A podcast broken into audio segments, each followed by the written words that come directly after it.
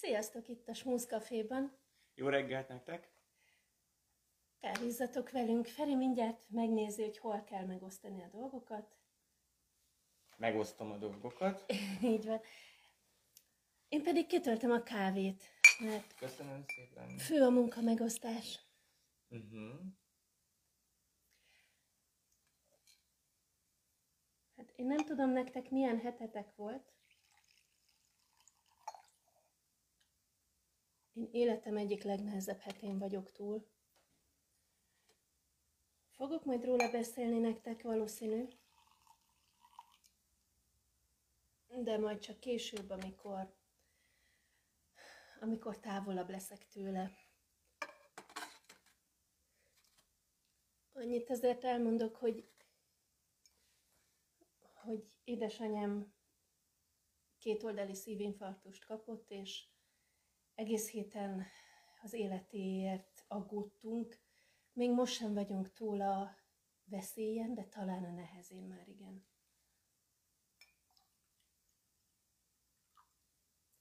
Nagyon sok imádság, gyülekezetek és eh, imádkozó csoportok összefogása van mögöttünk, és ez nagyon fontos.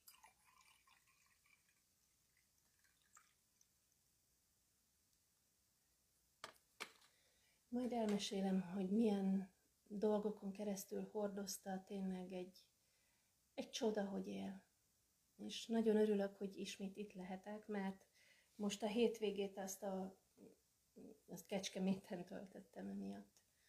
És valószínű így fog menni ez még egy ideig, hogy eh, talán hétvégékre oda utazom, de majd még meglátjuk. No, kedvesem, Megosztom a Bogi and Mission csoportba. Okay. és a Zsidók Jézusért és Barátaik csoportba. Igen, mert hogy ez egy közös projekt, ne felejtsük el, a karantémák, meg a, a Smooth Café, az közös projekt a Zsidók Jézusértől, akár csak a Túl a Smúzon, ami majd jövő héten szerdán lesz, tehát nem most szerdán, de már nagyon készülünk rá. És Avi Snyder fogja tartani, a saját könyvéről fog beszélni, pont itt is van. Így néz ki, és csak angolul van meg, és ezért gondoltam, hogy érdekes lehet nektek, hogy egy kicsit beletekintünk tolmács segítségével magyarul. De hát erről majd a jövő héten lesz még bővebben szó. Szerintem a karantémák is most erről fognak, vagy e köré a téma köré fognak épülni. Az a címe, hogy a zsidóknak nincs szüksége Jézusra, és egyéb tévedések. És ezekről a tévedésekről, tévtanításokról fog beszélni. Nagyon érdekes téma, majd a karanténában picit bővebben kifejtjük, meg a következő Smooth Caféban is. Jó, örülök, hogyha kapunk visszajelzést, hogy a hang megfelelő-e, tehát hogy halljátok-e, és egy kicsit szerintem mi is belehallgatunk itt. Örülök, hogyha kapunk visszajelzést, hogy a hang megfelelő-e, tehát hogy halljátok-e. Jó, azt hiszem kicsit közelebb kell húzódnunk ehhez a mikrofonhoz, meg a mikrofonnak hozzánk.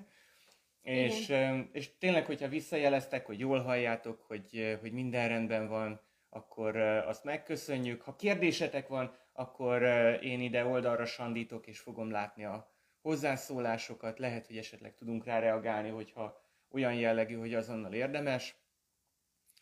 És hát igen, Bogi édesanyja jól megimádkoztatott minket most az utóbbi időben, és valóban nagyon hálásak vagyunk az orvosoknak, a tudománynak, mindannak, ami, ami ő rajta segített, de azt gondolom, hogy az orvosok is nagyon hálásak Istennek, mert, mert, mert olyan csodákat éltünk meg, ami, ami az ő munkájukat egyáltalán lehetővé tette. Konkrétan volt egy olyan pont, amikor álltak tehetetlenül széttárt kezekkel, hogy minden eredményen jó, és még sincs javulás. És nem értik. És eh, nagyon sokan imádkoztak érte, és úgy mentem el oda, hogy akkor most fölkelünk, és hihetetlen, hát ezt azért elmesélem, hogy hihetetlen, tehát az volt a probléma, hogy nem ébredt föl tudatára az altatás után, És elképesztő volt, hogy odajött az orvos, és elmondta nekem, hogy nézze meg, hogy minden eredménye jó, minden, agyi CT, minden volt. Nem, nincs már más ötlet, hogy mit lehet még megvizsgálni, és nem kell föl, nem ébred. És nézzem meg, hogy például, hogyha ő, ő azt mondja neki, hogy forduljon ide, és ebben a pillanatban anya odafordult. Nézett az orvos, azt mondom, hogy csukja be a szemét, és becsukta, nyissa ki, és kinyitotta, csukja be, és becsukta, nyissa ki, kinyitotta. És azt mondta az orvos, hogy ezt azon a napon ötször próbálták meg, és soha egyszer se sikerült. Tehát van, van olyan dolog, amikor az orvostudomány megáll, és várja, hogy történjen bármi. És megtörtént a bármi, szóval most már nyugodtabbak vagyunk, de azért még további imádságokat kérünk, mert, mert még mindig ott van egy tüdőgyulladás egy kórházi fertőzésből, ami amúgy velejárója a kórházi létnek, tehát most nem a magyar egészségügyről szól ez a dolog, ez ugyanúgy megtörténik Amerikában, ugyanúgy megtörténik bárhol, egyszerűen ez van, ki kell gyógyulnia ebből is, és, és ez mm. még veszélyes neki. Okay. Nehéz hét volt. Mesélsz még majd erről. Majd. Egy, egy biztonságos pillanatban. Egy biztonságos távolban tőle. Biztonságos távolban esetleg anyukádat is behozzuk, hogy ő is meséljen, és... Ez milyen jó ötlet. Na, majd meglátjuk. Úgy legyen. No, és kávé. nagyon köszönöm a kávét. Szívesen. Attilának egy egy szívecskét fogok tenni, mert írt nekünk, hogy jól hallja az adást, és neki nagyon sokat köszönhetünk az elmúlt nyáron, az az Attila, aki vendégül látott bennünket. Ó, igen. Köszönjük szépen, hogy itt neked, vagy. szia! Az úr álljon meg benneteket, és legyen áldott a szolgálatotok. Igen. Szóval az volt a témánk ezeken a múlt heti karantémákban, hogy milyen Isten. És ez egy nagyra törő mm, téma meghatározás volt, mert ugye azt olvasjuk, hogy az egek egei sem fogadhatják be, de hát Feri meg Bogi úgy döntött, hogy megmagyarázzák. Majd nem. mi elmondjuk. nem erről van szó, csak néhány dolgot, igazából három olyan dolgot vizsgáltunk meg, ami nagyon fontos ahhoz, hogy megértsük, hogy mit, miért tesz Isten a Biblia könyvei során, és hogy mi az, amit, amit nekünk erre reagálnunk kellene. És az első, amit elmondtál ezzel kapcsolatban, bár szerintem eléggé megfoghatatlan a hétköznapi fül számára, hogy Isten, Isten szent. szent. Így van. És elmondtam, hogy ilyenkor mindig a glóriára gondolunk, meg hogy nem kell lámpát gyújtani a sötétben, tud olvasni. De hogy maga ez a szó, a szent, az egy héber szóból ered, ami úgy szól, hogy kados, és a gyökere ennek a szónak, most úgy teszek, mintha értenék héberül, csak elolvastam. Tehát a, ennek Utána a gyökere, néztem. igen, ennek a szónak a gyökere az, hogy elkülöníteni, mert hogy erről szól a, a megszentelés, ezért úgy szoktuk mi is mondani, hogyha oda szenteljük valamire az időnket, még a, a profán nyelv használatban is. Uh-huh.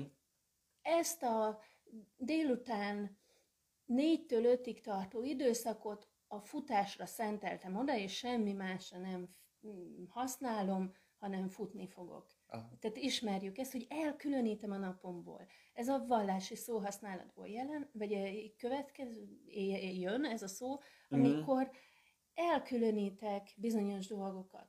A Szent Sátorban a tárgyakat, amiket készítettek, mindenféle edényeket, gyertyatartókat, egyebeket, azokat elkülönítették. És pont Áron fiainak, Áron pap fiainak volt egy olyan sztoria, hogy, uh-huh. hogy idegen tüzet hoztak az oltárra. Valamit, ami nem odavaló. Igen. Pedig nem, nem rossz önmagában. Nem bálványimádásnak a tüzét. Lehet, hanem... hogy csak otthonról parazsat. Igen. Igen, tehát, tehát mintha mondjuk a, a katolikus templomban a, a tömjén füstölőt azt a cigivel gyújtanánk meg. igen, igen, igen.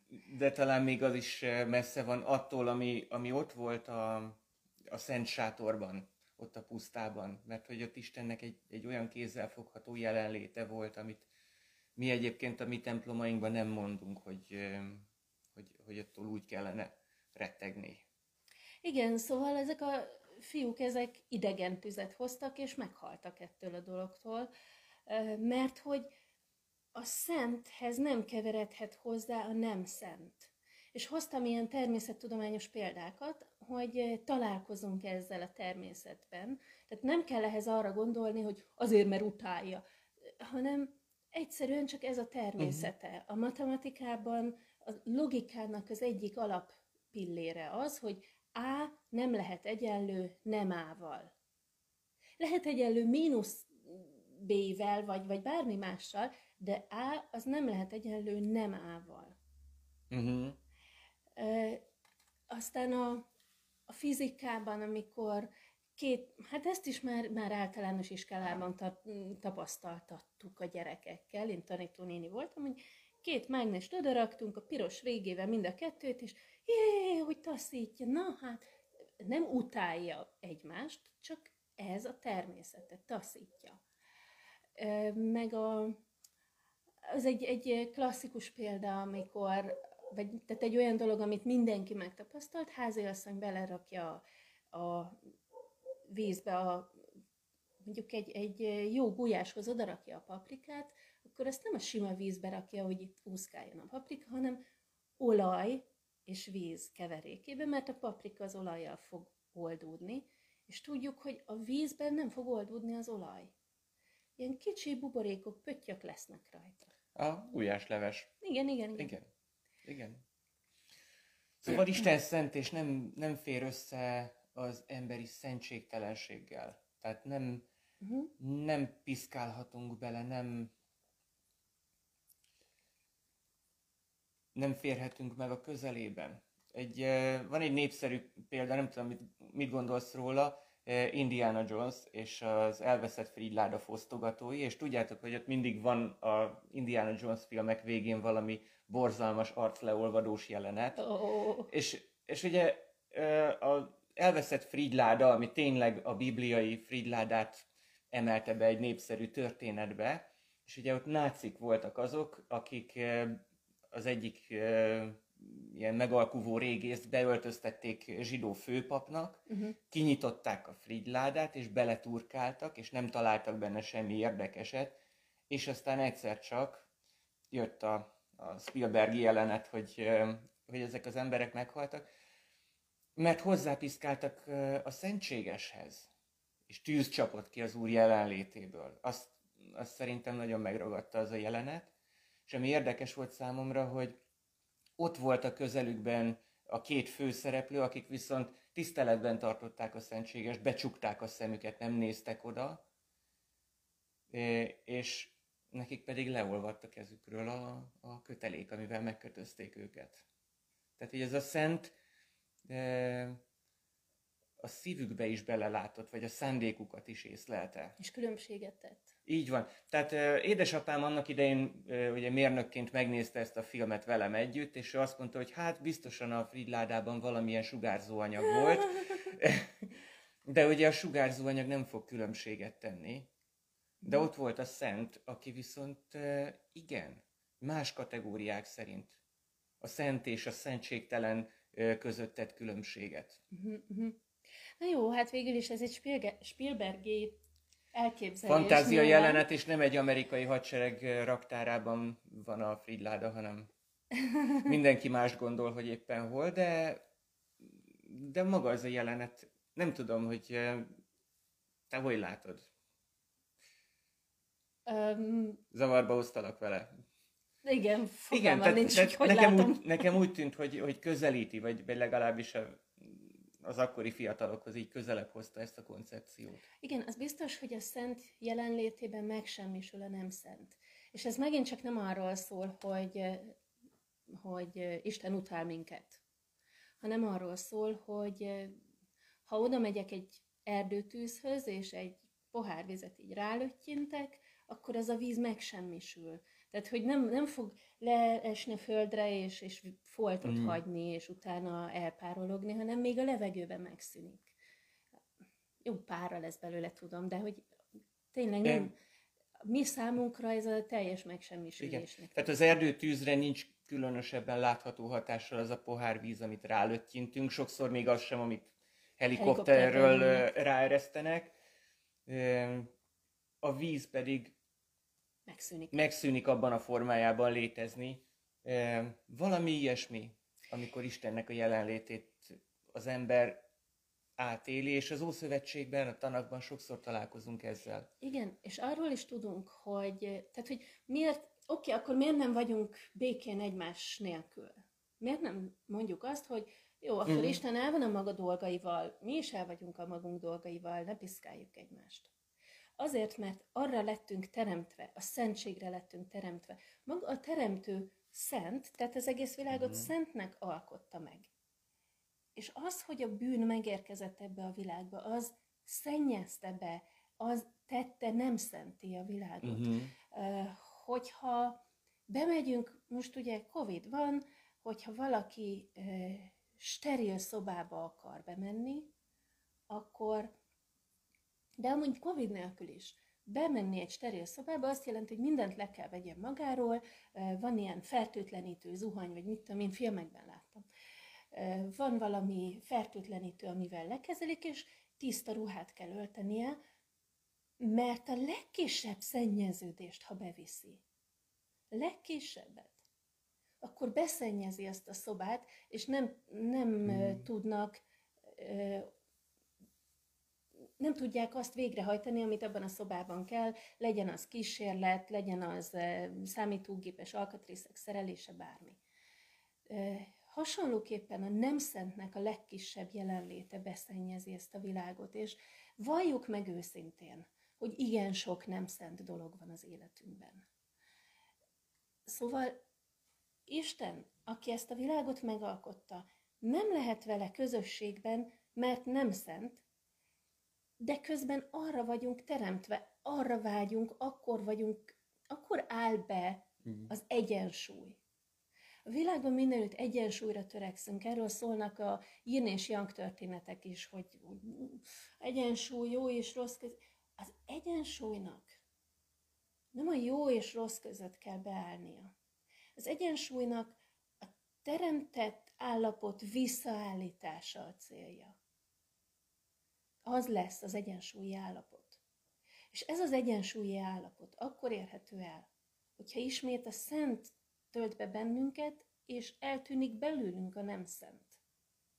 Uh-huh. De ezt mi magunk nem tudjuk megtenni. Viszont van Isten, aki mindenható. Na ez is egy jó téma volt, ez volt a, csü- a szerdai, Aha. hogy mit jelent az, hogy mindenható.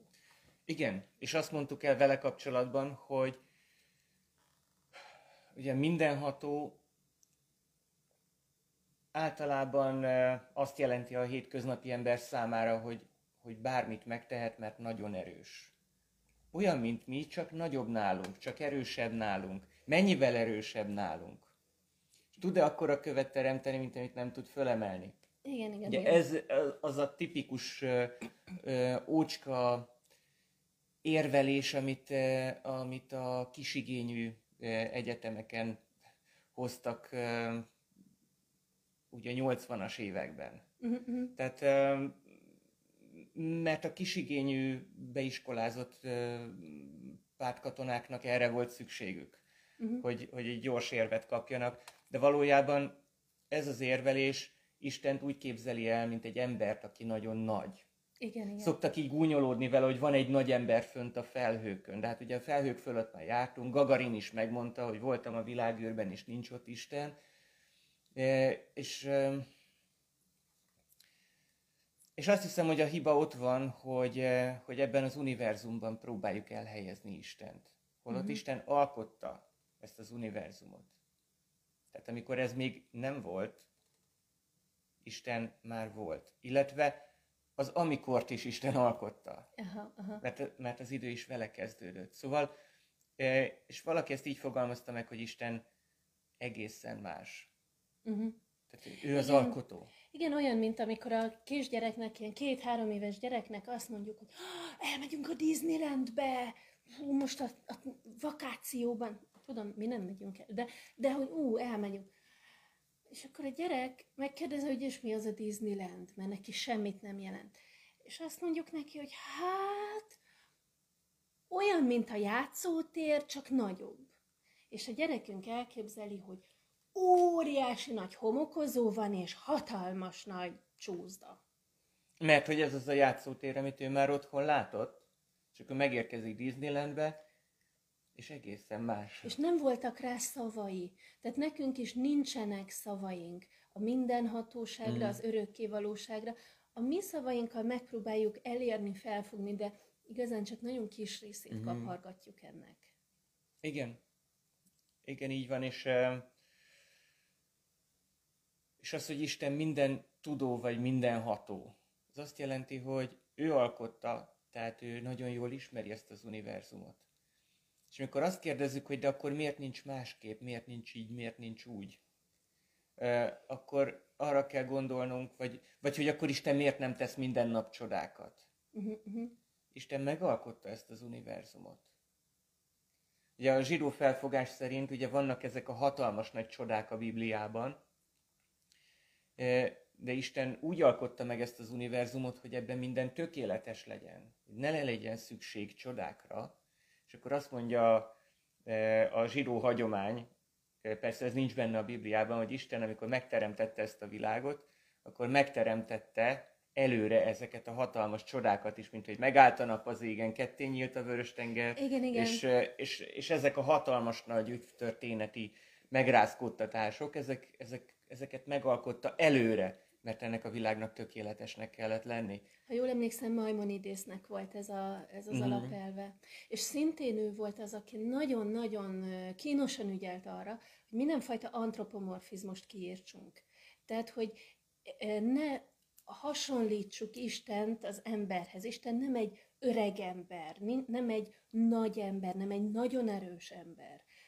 Sőt, ő odaig elment ebben, hogy az, a Tanaknak, az Ószövetségnek a, az antropomorf igéjét, hogy Isten odafordult, vagy fordítsd ide, Uram, füleidet, vagy... Mi van neki füle? Igen, igen, vagy megjelent Isten uh, Ábraháméknak. Tehát, hogy ezeket a dolgokat Maimonides allegorikusan uh, ilyen irodalmi, elméleti hasonlatként értelmezte, mm. mert azt mondja, hogy semmiképpen nem eshetünk abba a hibába, hogy azt képzeljük, hogy Isten konkrétan olyan, mint egy ember. Mert Isten nem az a kategória, és ebben nagyon igaza van Maimonidésznek egyébként. Hogy nem a nagy ember a felhőkön, hanem, hanem valami egészen más. Igen, igen, így van. Igen. De valami miatt ez az Isten a Bibliában mégis úgy jelenik meg előttünk. Tehát ezek a Biblia szavai, hogy Isten odafordítja a fülét. Isten lehajol a mennyből, Isten betakar a szárnyaival, Isten madár, vagy... Tehát, és nyilván nem, nyilván nem. De, de Istennek van valamiféle megjelenése, és nagyon sokszor változó megjelenése. Ugye Isten, ami atyánk, atyánk vagy te mégis, mi vagyunk az agyag, és te vagy a fazekas. Elfeledkezhetik egy csecsemőjéről az anya, vajon nem könyörül-e méhe gyermekén. Tegnap ez volt a, a lekció új palotán, uh-huh. és szívdobogtató volt.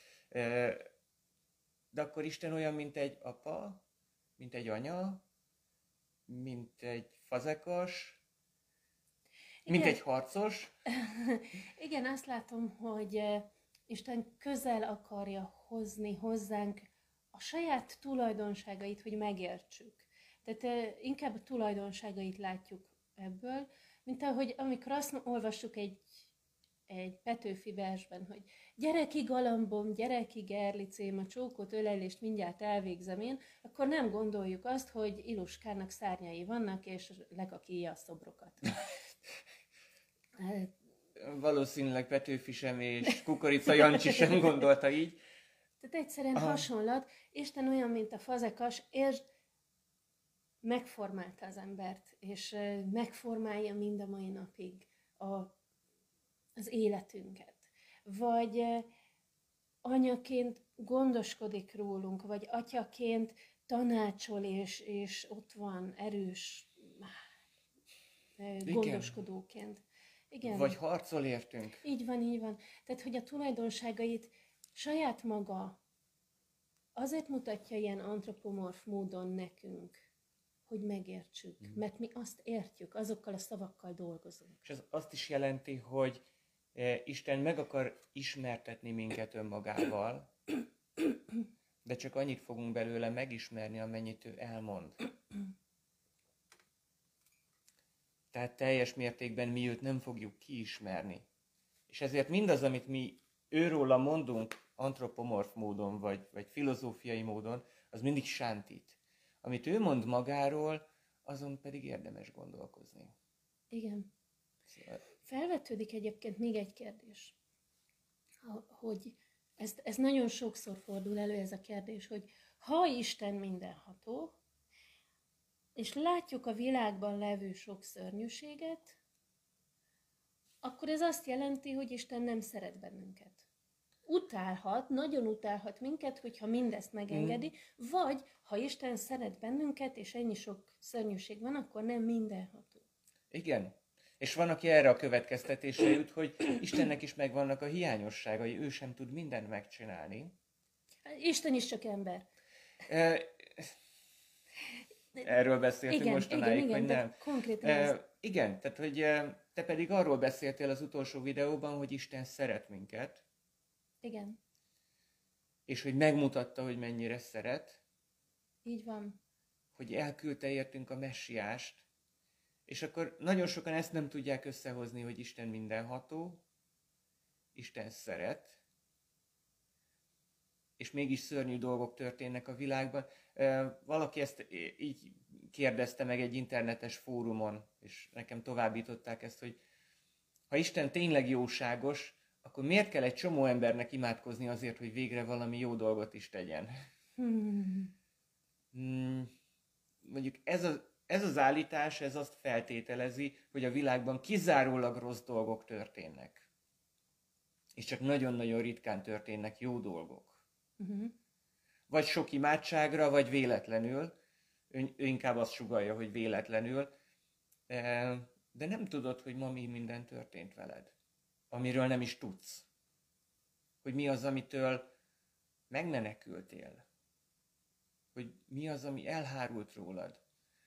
Igen, szoktak ilyen, tehát nekem nagyon emlékezetes volt egy sok évvel ezelőtti híradás, mikor a, az anyuka ment vagy nem tudom, lehet, hogy nem anyuka, mindegy, tehát valaki ment az utcán, és konkrétan ez a teljesen banális, ráesett a tégla a fejére, és meghalt. Szóval, jaj, ha tíz másodperccel később indul, vagy korábban, uh-huh. akkor ez nem történik meg. Hány ilyen tíz másodperced volt, amitől megmenekült? De ezek csak azok a dolgok, amik ebben az univerzumban számunkra elérhetők. Ugye, hogy a ilyen beépített belvárosokban régi házaknak a cserepei meglazulhatnak, vakolata lehullhat, kórházba kerülhetünk, az egészségünk ezerféleképpen támadható, és, és, és ez nem történik meg. Azt Mark Twain mondta, hogy, hogy nagyon sok szörnyűségről hallottam már ebben a világban, de csak egy nagyon kis részük történt meg igazából. szóval Szóval egyrészt ez, ez az, ami számomra sántít, hogy azt hiszi az ember, hogy, hogy csak a szörnyűségek történnek meg, holott csak a szörnyűségeket meséljük el egymásnak.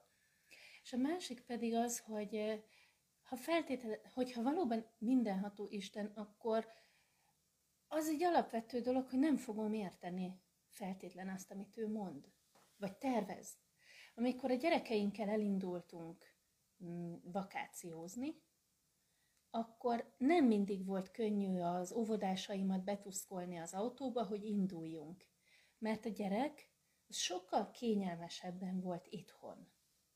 És nem nagyon fogta fel, hogy miért kell nekünk ahhoz egy több órás, kényelmetlen és unalmas utazást végigcsinálni, hogy máshol legyünk. És, és valahogy az volt a fejükben, az óvodáskori gyerekeimnek, hogy hát miért nem hozzuk ide a vakációt, hogy ne kelljen elmenni? Hát azért nem baromi nehéz idehozni a hegyeket meg a Balaton. Mm. De, de sokszor mi is így vagyunk vele, hogy Istennek a tervéről azt gondoljuk, hogy értjük, és azt gondoljuk, hogy ha ő mindenható, akkor idehozhatná nekem a hegyeket, de ez, ez egy, egy óvodáskori gondolkodás, hogy van egy terv, ami neked jó lesz. Vagy elhiszed, vagy nem, de célszerű inkább belesimulni ebbe a tervbe, mert a mm. végén jó lesz. Igen, igen. Tehát abban a pillanatban, amikor azt mondjuk, hogy um, ha Isten valóban mindenható lenne, és valóban szeretne bennünket, akkor nem engedni az értelmetlen szenvedést. Ebben a pillanatban azt állítjuk, hogy a szenvedés értelmetlen. Holott lehet, hogy van nem értelme, mondjuk csak ki, nem tudod. Nem mondjuk ki, de és ezzel azt is feltételezzük, hogy mi ennek a teremtett világnak minden eh, törvényszerűségét értjük, és ezért pontosan tudjuk, hogy mi a jó és mi a nem jó. Tehát egy minden tudó, mindenható, vagy ne, ha nem is mindenható, de minden tudó szerepbe rakjuk magunkat, nem akarjuk, de abban a pillanatban, ahogy ezt kimondjuk, ezt feltételezzük. Holott a valóság az, hogy nagyon keveset tudunk. Saját magunkról, saját testünkről is. Igen, keveset értünk a távlati tervekről, nagyon keveset értünk a, azokról a tervekről, amik a fizikai e, dolgoktól elkülönülő nagyobb mm. tervek, még azt is nehezen tudjuk felfogni, hogy minek mi a következménye, még a fizikai következményt is. Nem tudom, ismeritek-e azt a sztorit, én már e, többféleképpen hallottam, az öreg zsidó, az öreg magyar, az öreg cowboy és az öreg kínai Igen, verzióban is. Igen. Tehát, e, bocsánat, sokféle verzióban él ez a történet, de a lényege mindig ugyanaz, hogy van egy, egy apa, meg van a fia, meg van egy ló, és a ló el, elmegy, ja, meg van egy szomszéd. Szóval a ló elmegy, és a szomszéd mondja az apának, hogy jaj, téged milyen kár ért, hogy milyen szerencsétlenség. És megkérdi az öreg, hogy biztos vagy te ebben? Na, később visszajön a ló egy másik lóval együtt, mert párba álltak, ilyen vadlóval, Hát most már két lova van. Aj, téged milyen szerencseért. Aj, biztos vagy te ebben. Hát be akarja törni az új lovat a fiú, leesik róla, eltöri a karját. Jaj, micsoda bajért téged. Biztos vagy te ebben? És akkor jön a császári királyi akármilyen parancs, viszik be háborúba a fiatalokat, kivéve ugye ennek a fiát, mert el van törve a keze. Jaj, téged milyen áldásért. Biztos vagy te ebben? Tehát még a mhm. közvetlen következményeket is nehezen tudjuk felmérni. Igen, és ez ebben a földi életben nagyon sokszor egyébként be is igazolódik. Tehát nagyon sokszor szkeptikusok vagy, vagy egyenesen ateisták azok, akik utólag visszatekintve elismerik, hogy az életük legnehezebb, legrosszabb fordulatai azok valójában egy, egy nagyszerű új kezdet voltak, mert valamit elindítottak az életükben, ami mostanra áldás lett, eredményes lett. Tehát még, még Istenben sem kellett hinniük ahhoz, hogy azt mondják, hogy a, a, a rossz az nem abszolút rossz, csak még nem értjük. Igen, igen. És e, nagyon sokszor egyébként világi vonalon, meg, meg ilyen üzleti vonalon hallom, hogy tanulj meg hálás lenni azért, amit van. Igen. És, e, és hogy hálásnak lenni, még vallásosnak sem kell lenni hozzá, ne gondold akkor azt, hogy Isten az, csak legyél hálás azért, amit van, amit kaptál, és, és még a rossz dolgokért is próbálj meg hálás lenni. Pont most néztem egy filmet, mm, egy az volt, az, az volt a foglalkozása a főszereplőnek, hogy egy cég nevében embereket mm. rúgott ki. Oh, Tehát, hogy megbízták, a, megbízták ezt a céget, hogy nem mi intézzük a saját munkatársak kirúgását, hanem majd ők. Azt hiszem Richard Gere volt. És akkor bár nem biztos, bocsánat, nem vagyok jó ebben. És neki volt az a, az egyik ilyen kifejezése, mondata a kirúgni szánt emberek felé, hogy mindenki, aki valaha nagy birodalmat épített, egyszer az ön helyében ült.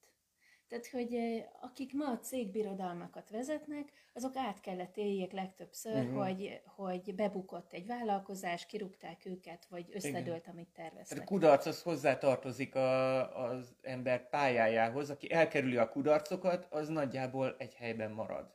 Igen. Tehát az élete végéig nézheti a tévét, és csinálhat valami rémegyszerű munkát, hogy megéljen. És igen, tehát hogy, hogy legyünk hálásak azért, ami történik, még akár a rossz dolgokban is keressük meg a jót, és ugye a Biblia pedig azt mondja, hogy van egy Isten, akinek van egy terve az életeddel. És ebbe a tervbe valahol valami bele fog illeszkedni. És a terv az nem azt jelenti itt, hogy téged akar felhasználni, hogy te legyél a, aki megoldja a helyzetet, hanem van egy olyan terv, ami neked lesz jó, a te életednek hmm. jó lesz. Igen. Van persze olyan, hogy a te életedet használja, de, de hogy ez neked jó lesz. Igen, és a tervnek a darabkái összeillenek, tehát ahogyan téged föl tud használni, ugyanúgy a te javadra is használja Igen. mindezt. És, és érdemes bízni ebben a tervben. Tehát egyrészt ez, hogy nem tudjuk, hogy mi van a dolgok mögött. És, és ez segíthet nekünk elfogadni ezeket a dolgokat. A másik pedig, hogy igen, mindannyiunk életében eljön az a pillanat, amikor nem tudjuk feldolgozni a, a szenvedést, vagy nem tudjuk feldolgozni a, a rossz dolgokat. Tehát volt egy nagyon kedves barátom, aki, aki itt Budapesten konkrétan misszionárius volt. Ó, Tehát igen. azért jött ide, hogy a pogány magyarokat Jézushoz vezesse, és, Nem, és nagyon, jól, volt, nagyon jól összebarátkoztunk. Tehát egy, egy rendkívül alázatos, szelíd, jó humorú, jó kiállású gyerek volt, kis apró gyerkőcökkel, csodaszép családdal, és akkor történt egy hatalmas tragédia, amivel tele volt akkoriban a, a híradás, és, és az több százezer ember meghalt 2005-ben, és, vagy 2004-ben. Cunami volt. A, tehát a, a távol-keleti cunami, és akkor hirtelen azt mondta ez a barátom, hogy nem, ő most nem tud mit kezdeni Istennel. Aki, aki azt megengedte, hogy, hogy itt gyerekek halljanak meg, ártatlanok halljanak meg. Öm, olyanok, akik azt sem tudták, hogy melyik a jobb kezük, melyik a bal kezük. Tehát, tehát hogy több százezer ember halt meg egyszerre. És öm, és végül visszament Amerikába, és, és mai napig ő egy hívő ember. Tudom, hogy a gyerekei is azóta felnőttként megkeresztelkedtek, és, és hívő életet élnek. Követem, követem, igen. Tehát követjük a, az életájájukat, és, és nagyon szeretjük őket. De amikor az ember így érez, és hívő ember is így érez, ez egy nagyon fontos Isten bizonyíték. Hogy? Mert érzed azt, hogy ennek nem lenne szabad megtörténnie. Érzed azt, hogy kell, hogy legyen valaki, aki megsegíti a gyengébbet. Van egy erkölcsi törvény benned, ami alapján Istent megítéled, akkor, amikor nem érted, hogy miért történnek a dolgok. És azt mondod, hogy Istennek segítenie kellene. Ez csak úgy értelmezhető, hogyha van abszolút jó és van abszolút rossz. Tehát gondoljunk, amit akarunk kulturálisan, hogy mi helyes, mi nem helyes, és milyen színű sapkát kell hordani, de az, hogy kisgyerekeknek nem kellene meghalniuk. Pláne nem egy ilyen, egy ilyen értelmetlennek tűnő szörnyűségben, ez számodra az abszolút erkölcsi jó. Ha valaki ezzel ellen tehetne és mégsem tesz, akkor azt nem fogod tudni értelmezni erkölcsi alapon. De honnan van benned ez a törvény? Ez az evolúciónak ugyanis ellentmond. Tehát ez nem, nem következik a törzsfejlődésből, ez nem következik abból, hogy, eh, hogy a túlélésre játszunk. Ez nem következik még a csorda szellemből sem. Az, hogy a e, tűzoltónak be kell mennie a, e, az égőházba, és ki kell hoznia mondjuk egy downkóros gyereket, az mindenki számára teljesen egyértelmű. De ez az erkölcsi törvény, ami bennünk van, ami alapján nagyon sokszor Istent is megítéljük, pontosan azt mutatja, hogy van abszolút erkölcsi jó. És ennek az abszolút erkölcsi jónak tőlünk függetlennek, az élő lényektől függetlennek kell lennie. Mert annyira univerzális. És, és hát nagyon sok tudós, nagyon sok ateista jutott el oda, hogy, hogy végül hívővé lett, mert felfedezte magában ezt az erkölcsi törvényszerűséget, amire nem talált semmilyen magyarázatot. Tehát Istent nem értjük, sokszor haragszunk is rá, de pont azért haragszunk rá, mert kell lennie egy jóságos Istennek, aki az abszolút erkölcsi jót ben, belénk helyezte. Uh-huh. Úgyhogy mindenható, szerető, szent Istennel azt hiszem, hogy így szembesülhetünk akár mindannyian, hogyha figyelünk, hogyha, hogyha hajlandóak vagyunk ezt végig gondolni. És gyakorlatilag erre az egész dologra, tehát hogy ez a miért kellett, és hogy kellett, és hogy engedhette kérdés például ezzel a konkrét helyzettel kapcsolatban felmerül, akkor egyszerűen annyit tudunk mondani, hogy nem értem a nagy összefüggést. Nem értem. És lehet, hogy ez neked kevés vigaz, vagy, vagy azoknak a családoknak kevés vigaz, de, de akkor is csak ezt lehet mondani, hogy Istent úgy ismertük meg, mint aki szeret. És úgy ismertük meg, mint aki mindenható. És mi pedig nem vagyunk mindent tudók, tehát nem fogjuk érteni, hogy miért történnek ezek a dolgok, de attól még lehet benne egy bizalmunk, hogy jóra fog kifutni. A gyerek nem szereti, amikor tetanusz injekciót kap, mert amúgy is elesett, és fáj a lába, és minden baja van, és még szurkálják is. És idegen test belefúródik a, a mi testünkbe, akkor az egy életellenes dolog. Tehát, hogy menekülni kell tőle. Nem fogja megérteni, én pedig értem, hogy az életét mentheti meg egy tetanusz injekció egy ilyen helyzetben, mikor nagyon mm. zűrös helyzetbe jutott. Szóval nem, vannak ilyen tetanusz injekciók a világban, amit nem értünk meg. Nem azért, mert, mert nincs értelme, hanem mert mi nem értjük. Viszont van valami, ami túlmutat azon, hogy jól érezzük-e magunkat a bőrünkben, vagy sem.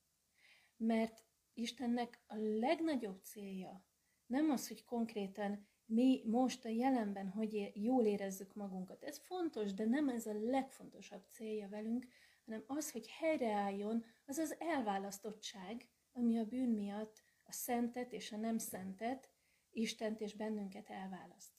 Hogy helyreálljon az egyensúly, amire törekszünk, a teremtett rend helyreálljon. Hogy nekünk jó legyen. Mint ahogy a gyerekeinknél fontos cél, hogy jól érezze magát a bőrében, de nem a legfontosabb. A legfontosabb, hogy felkészítsük a jövőre, mm, és ezért elküldjük tanulni iskolába, akkor is, ha nincs kedve hozzá. És ezért, hogy ez az egyensúly helyreálljon, ezért mi innen a nem szent állapotból nem tudunk tenni. Isten tud, a szent tud ide nyúlni hozzánk. A szentnek kellett, hogy legyen terve erre, mm. hogy a nem szentet magához tudja fogadni. És ezért öltött testet a messiásban, Jézusban. És ezért volt hajlandó az Isten meghalni értünk.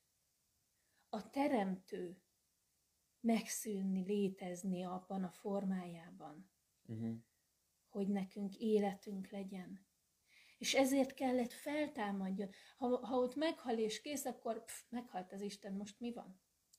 Te jó ég, összeomlik minden. Ha, ha nem támad föl, akkor, akkor nem tudunk vele békességre jutni, nem, tud, nem, nem érte el a célját. Mm. És ezért volt ez a terv, hogy Jézusban itt legyen, meghalljon értünk, feltámadjon, és nekünk ebbe bele kell lépni, ebbe a tervébe, ahhoz, hogy végre a végén egyesülhessen a szent és a nem szent, és az ő jelenlétében tölthessük az öröklétet. Igen, igen. Tehát eh, így eh, ez az evangélium, ez a, ez a jó hír, ami a, a Bibliának a csúcspontja, ami, amiről a proféták beszéltek, ami, ami kezdettől fogva készült. Szóval Istenről nagyon sok mindent gondolhatunk, de a legteljesebben ő akarta, hogy megismerjük őt, mi ezt hiszük, hogy, hogy a Biblia erről szól, hogy, eh, hogy ő eljött hozzánk, hogy, hogy ne szakadjunk el tőle, hogy az ő szentségével kibékítsen és, és visszaillesszen bennünket. És félre ne értsük, nem arról szól a dolog, hogy itt a Földön nyomorognunk kell azért, hogy majd utána glóriában énekelhessünk az angyalokkal, hanem arról szól ez a dolog, hogy Istennek fontos a jelen jólétünk is. Nagyon sokszor imádkozunk azért, hogy valami rendbe jöjjön, vagy nem tudom. Tehát uh-huh. például anyukámért több százan imádkoznak világszerte. Uh, nagyon, nagyon fontos neki a mi mostani jólétünk, ahogy a gyerek jóléte is fontos a szülőnek. De a nagy cél az nem az, hogy mindent rázódítsunk a gyerekünkre, hanem az, hogy felkészüljön a jövőjére, és ezért tanulnia kell, és ezért jó szokásokat kell kialakítani, és ezért néha kellemetlen helyzet, de a cél az, hogy felkészüljön, hogy élete legyen. Isten célja az, hogy vele legyen örök életünk. Mm. És vele éljünk. Nagyon fontos a célba érkezés, de nagyon fontos az út, ami oda vezet. Igen. Nagyon fontos a, a kocsmába megérkezni, a, bocsáss meg, a, a dorogi végállomásnál, de nagyon fontos a Kidisi 40-es. Nem a kocsma lényeg. Hanem, hanem az, hogy ott van a cél, ott adják a pecsétet a, a, a túra lapra. De nagyon fontos volt az út, tehát hogyha nem jártuk volna végig a, a Pilis hatalmas hegyeit, akkor, akkor az, hogy ott vagyunk, az, az valami keveset számítana. Szóval ne, ne haragudj, egy kis vidámságot szereztem neked, de ugyanígy azt hiszem, hogy, hogy hihetetlenül értékes az a földi élet, amit most itt élhetünk, és nem akarjuk elvesztegetni, elveszíteni. E, nagyon fontos a célba érkezés miatt, és nagyon fontos a célba érkezés is.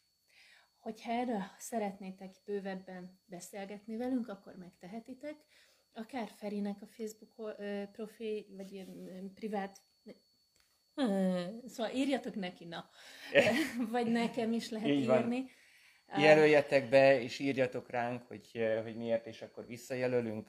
Be lehet nézni a Zsidók Jézusértnek a Facebook oldalára, vagy a honlapjára is, mert ott is nagyon fontos és jó dolgokat találtok. Illetve már nagyon készülök a jövő heti túlas múzonra, amikor a Snyderrel fogunk beszélgetni. Szerintem ez egy nagyon értékes beszélgetés lesz, és érdekes. Kata fogja fordítani, tolmácsolni őt majd. Így van. Ő egyébként a, a zsidók Jézusértnek az európai nagykövete, egyfajta tanácsadó. Uh-huh.